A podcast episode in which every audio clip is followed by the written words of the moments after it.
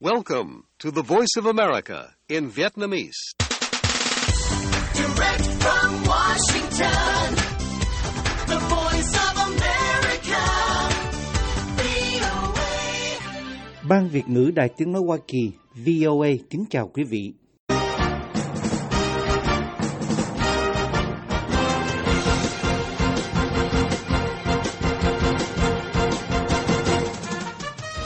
Trong chương trình thời sự quốc tế của đài VOA sáng thứ ba ngày 31 tháng 10 năm 2023 giờ Việt Nam,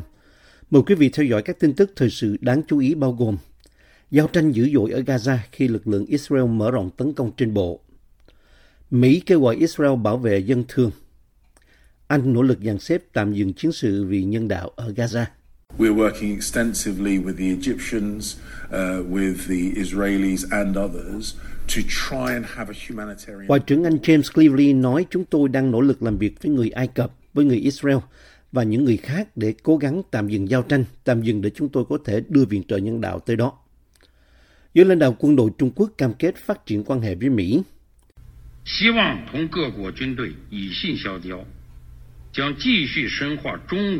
Ông Trương Hữu Hiệp, Phó Chủ tịch Quân ủy Trung ương Trung Quốc nói chúng tôi sẽ tăng cường hợp tác và phối hợp chiến lược với Nga – và sẵn sàng trên cơ sở tôn trọng lẫn nhau, cùng tồn tại hòa bình và hợp tác cùng có lợi phát triển quan hệ quân sự với Mỹ. Mời quý vị theo dõi thông tin chi tiết. Người Palestine ở Gaza chứng kiến các cuộc không kích và pháo kích ác liệt vào sáng sớm thứ Hai khi quân đội Israel đưa xe tăng yểm trợ tiến vào khu vực này bằng một cuộc tấn công trên bộ, khiến nhiều nước kêu gọi bảo vệ dân thường. Quân đội Israel cho biết họ đã tấn công hơn 600 mục tiêu của Hamas trong vài ngày qua khi nước này tiếp tục mở rộng các hoạt động trên bộ ở giải Gaza, nơi thường dân Palestine đang rất cần nhiên liệu, thực phẩm và nước sạch khi cuộc xung đột bước sang tuần thứ tư. Israel cho biết trong một tuyên bố, quân đội đã tiêu diệt hàng chục kẻ khủng bố, cố thủ trong các tòa nhà và đường hầm và tìm cách tấn công quân đội Israel. Truyền thông Palestine cho biết các cuộc không kích của Israel nhắm vào các khu vực gần bệnh viện Al-Shifa và Al-Quds của Gaza, đồng thời các chiến binh Palestine đụng độ với lực lượng Israel ở khu vực biên giới phía đông thành phố Khan Yunis ở phía nam. Các quan chức y tế ở Gaza cho biết ít nhất 20 người Palestine thiệt mạng và hàng chục người bị thương trong đêm qua khi bộ binh Israel tiến vào giải đất ven biển từ nhiều hướng. Người dân cho biết họ nghe thấy tiếng súng và tiếng nổ suốt đêm. Các nhóm Hồi giáo Hamas và Hồi giáo Jihad cho biết các thành viên của họ tham gia chiến đấu chống Israel ở Gaza cũng như thành phố Jenin ở bờ Tây. Israel công bố hình ảnh xe tăng chiến đấu ở bờ biển phía Tây của vùng đất này, báo hiệu một nỗ lực tiềm tàng nhắm bao vây thành phố chính của Gaza hai ngày sau khi chính phủ Israel ra lệnh mở rộng các cuộc tấn công trên bộ. Một số hình ảnh đăng tải trên mạng cũng cho thấy binh lính Israel vẫy cờ Israel sâu bên trong Gaza. Israel từ tuyên bố giai đoạn thứ hai của cuộc chiến kéo dài 3 tuần chống lại phe Hamas do Iran hậu thuẫn với các lực lượng di chuyển trong bóng tối và mất tín hiệu viễn thông khiến người Palestine không thể liên lạc. Việc cắt điện thoại và Internet dường như giảm bớt hôm 29 tháng 10, nhưng nhà cung cấp dịch vụ viễn thông Powtel cho biết các cuộc không kích của Israel lại một lần nữa làm gián đoạn dịch vụ Internet và điện thoại ở các khu vực phía bắc Gaza, nơi Hamas có các trung tâm chỉ huy. Việc mất tín hiệu liên lạc cản trở nghiêm trọng các hoạt động cứu hộ thương vong trong các cuộc tấn công của Israel. Các cuộc tấn công được ghi nhận gần các bệnh viện xảy ra sau khi tổ chức Trăng lửa liềm đỏ Palestine cho biết hôm 29 tháng 10 rằng họ đã nhận được cảnh báo từ chính quyền Israel yêu cầu sơ tán ngay lập tức bệnh viện Al-Quds, nơi có khoảng 14.000 người đang tìm nơi trú ẩn. Israel cáo buộc Hamas đặt các trung tâm chỉ huy và các cơ sở hạ tầng quân sự khác trong các bệnh viện ở Gaza, điều mà nhóm này phủ nhận. Các quan chức Palestine cho biết khoảng 50.000 người cũng đã đến trú ẩn tại bệnh viện Al-Shifa, đồng thời nói thêm rằng họ lo ngại về các mối đe dọa của Israel đối với cơ sở này. Quân đội Israel cũng tăng cường các hoạt động chống lại các nhóm Hồi giáo ở bờ Tây, giết chết hàng chục người Palestine và bắt giữ hàng trăm người. Bộ Y tế Palestine cho biết lực lượng an ninh Israel đã giết chết 4 người trong một cuộc đột kích vào thành phố Jenin ở bờ Tây bị chiếm đóng vào sáng sớm hôm 30 tháng 10. Các cuộc tấn công gia tăng trùng hợp với sự phản đối kịch liệt của quốc tế về việc tạm dừng mang tính nhân đạo để cho phép viện trợ vào. Các cuộc đàm phán do Qatar làm trung gian giữa Israel và Hamas vẫn tiếp tục hôm 29 tháng 10. Một nguồn tin được thông tin về các cuộc đàm phán này nói với Reuters và bao gồm các cuộc thảo luận về khả năng thả con tin. Nguồn tin không nêu tên cho biết Hamas muốn tạm dừng nhân đạo 5 ngày trong các hoạt động của Israel để cho phép viện trợ và nhiên liệu vào giải Gaza bị bao vây, đổi lấy việc thả tất cả con tin dân sự do Hamas bắt giữ. Theo chính phủ Israel, hơn một nửa số con tin bị Hamas bắt giữ có hộ chiếu nước ngoài từ 25 quốc gia, trong đó có 54 công dân Thái Lan. Cơ quan y tế Gaza, nơi có dân số 2,3 triệu người, hôm 29 tháng 10 cho biết 8.005 người, trong đó có 3.324 trẻ về thành niên đã thiệt mạng. Văn phòng truyền thông của chính quyền Gaza do Hamas điều hành cho biết 116 bác sĩ và 35 nhà báo đã thiệt mạng kể từ khi xung đột nổ ra. Chính quyền Nga cho biết cảnh sát đã chiếm một sân bay ở khu vực Dagestan, có đa số người Hồi giáo sinh sống và bắt giữ 60 người, sau khi hàng trăm người biểu tình chống Israel xông vào sân bay này hôm 29 tháng 10 khi một máy bay từ Israel đến. Hoa Kỳ thúc ép Israel bảo vệ dân thường ở Gaza và thúc đẩy tăng cường viện trợ nhân đạo ngay lập tức trong bối cảnh làn sóng phản đối ngày càng tăng về cái giá phải trả về nhân mạng sau cuộc bắn phá kéo dài 3 tuần của Israel ở vùng đất này. Nhà Trắng cho biết Tổng thống Joe Biden nói với Thủ tướng Israel Netanyahu trong một cuộc điện đàm rằng Israel có quyền tự vệ và nên làm như vậy theo cách phù hợp với luật pháp quốc tế về bảo vệ dân thường. Ông Biden và ông Netanyahu thảo luận về nỗ lực bảo vệ hơn 200 con tin bị Hamas của Palestine bắt giữ trong cuộc tấn công bất ngờ vào Israel hôm 7 tháng 10. Nhà Trắng cho biết ông Biden cũng nhấn mạnh sự cần thiết phải tăng cường ngay lập tức và đáng kể dòng hỗ trợ nhân đạo để đáp ứng nhu cầu của dân thường ở Gaza khi nguồn cung cấp tại vùng đất ven biển bị bao vây ngày càng cạn kiệt. Trong các cuộc phỏng vấn trên truyền hình trước đó hôm 29 tháng 10, ông Jake Sullivan, Cố vấn an ninh quốc gia của ông Biden cho biết Israel có trách nhiệm bảo vệ mạng sống của những người dân vô tội ở Gaza. Ông Sullivan cho biết rằng Washington đang đặt ra những câu hỏi khó đối với Israel, bao gồm các vấn đề xung quanh viện trợ nhân đạo, phân biệt giữa những kẻ khủng bố và thường dân vô tội cũng như cách Israel suy nghĩ về hoạt động quân sự của mình. Ông Sullivan cũng cho biết ông Netanyahu có trách nhiệm kiềm chế những người Do Thái cực đoan định cư ở bờ Tây do Israel chiếm đóng. Ông nói, hoàn toàn không thể chấp nhận được việc những người định cư cực đoan bạo lực chống lại những người dân vô tội ở bờ Tây. Hôm thứ Hai, Ngoại trưởng Anh cho biết Anh đang cố gắng sắp xếp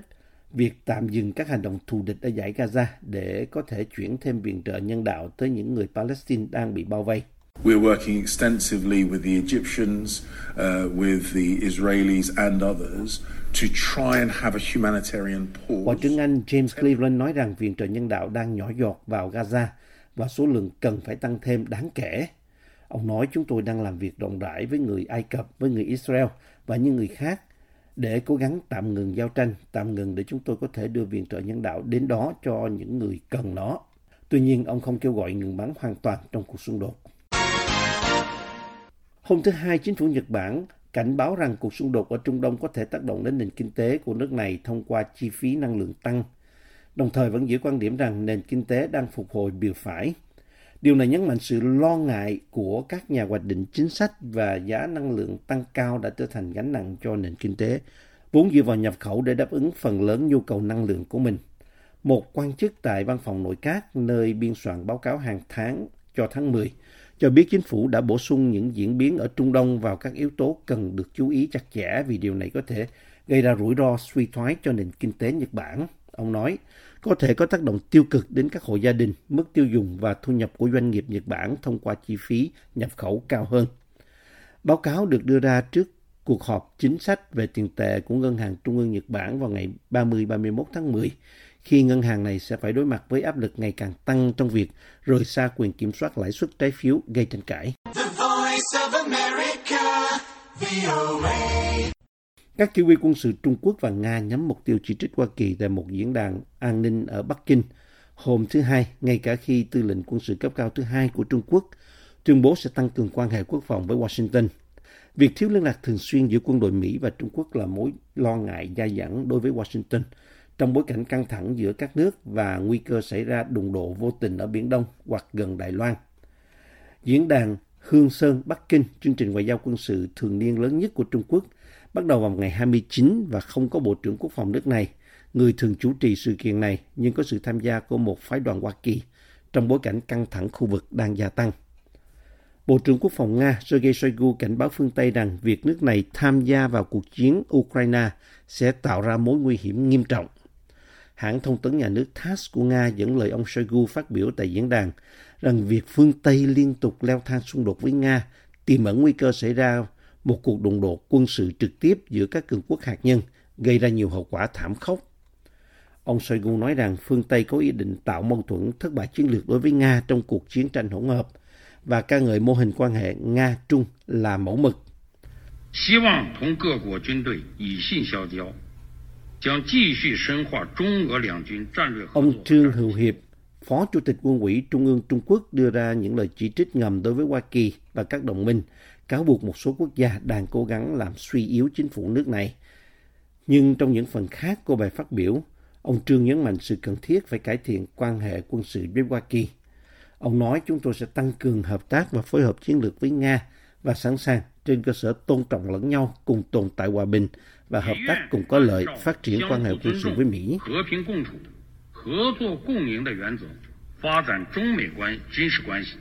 Quân đội Trung Quốc và Hoa Kỳ không có liên lạc cấp cao kể từ khi ông Lý Thượng Phúc, cựu Bộ trưởng Quốc phòng,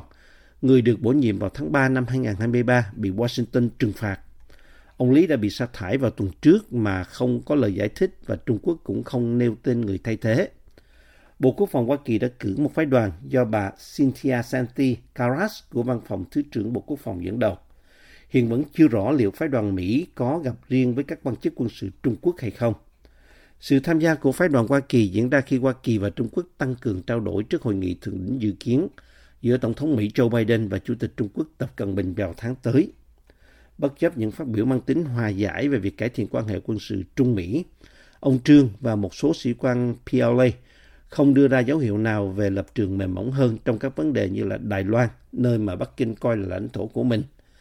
Trong bài phát biểu của mình, ông Trương nói rằng các nước không nên cố tình khiêu khích các nước khác về các vấn đề lớn và nhạy cảm,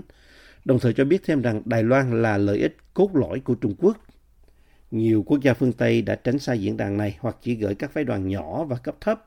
Thay vào đó, họ muốn thảo luận các vấn đề an ninh quốc tế tại đối thoại Shangri-La được tổ chức hàng năm tại Singapore. Một tòa án Hồng Kông vừa tuyên trắng án đối với thượng nghị sĩ Hoa Kỳ Jeff Wilson về tội tàng trữ trái phép súng ở thành phố do Trung Quốc cai trị nếu như ông này không phạm tội gì trong hai năm tới. Ông Wilson, thành viên Thượng viện bang Washington, đại diện cho quận 19 bị bắt tại Hồng Kông vào ngày 21 tháng 10 khi ông đến sân bay với một khẩu súng lục trong hành lý sách tay. Là thành viên đảng Cộng hòa, ông đã phục vụ tại Thượng viện bang từ năm 2021 và cũng là ủy viên khu vực Port of Longview. Thẩm phán Hồng Kông Don So tuyên trắng án cho ông Wilson về tội tàn trữ vũ khí trái phép và ra lệnh trả khoản phí tiền mặt 2.000 đô la Hồng Kông, khoảng 256 đô la Mỹ, cùng với lệnh ràng buộc yêu cầu ông Wilson phải có hành vi tốt và giữ ôn hòa trong 2 năm. Ông So nói ông tin rằng ông Wilson không cố tình vi phạm pháp luật. Đây không phải là lần đầu tiên ông ấy đến Hồng Kông hay Trung Quốc. Ông ấy từng là thành viên phái đoàn thương mại đến Hồng Kông và Trung Quốc. Đáng lẽ ông ấy phải biết rằng sự giám sát ở Hồng Kông và Trung Quốc là rất nghiêm ngặt. Thẩm phán Sô nói. Ông Wilson đang đi du lịch cùng với vợ trong chặng đầu tiên của kỳ nghỉ 5 tuần ở Đông Nam Á. Tòa án cho biết ông đã tự khai báo vũ khí tại hải quan là mang nhầm một khẩu súng lục. Ông không nhận ra rằng khẩu súng lục của mình nằm trong cặp khi đi qua cửa an ninh sân bay ở thành phố Portland, Mỹ và nhân viên kiểm tra hành lý không phát hiện ra nó. Ông nói trong một tuyên bố trên trang web của mình. Tuyên bố cho biết rằng vũ khí này được phát hiện giữa chuyến bay giữa San Francisco và Hồng Kông khi ông thò tay vào cặp lấy một chiếc kẹo cao su và cảm thấy khẩu súng lục chưa nạp đạn bên trong. Mang súng mà không có giấy phép ở Hồng Kông là bất hợp pháp và người phạm tội có thể phải đối mặt với mức phạt lên tới 100.000 đô la Hồng Kông, tương đương với 12.800 đô la Mỹ và đến 14 năm tù. Chương trình thời sự quốc tế của đài VOA xin được kết thúc ở đây. Hẹn gặp lại quý thính giả trong bản tin thời sự quốc tế ngày mai. This program has come to you from the Voice of America, Washington.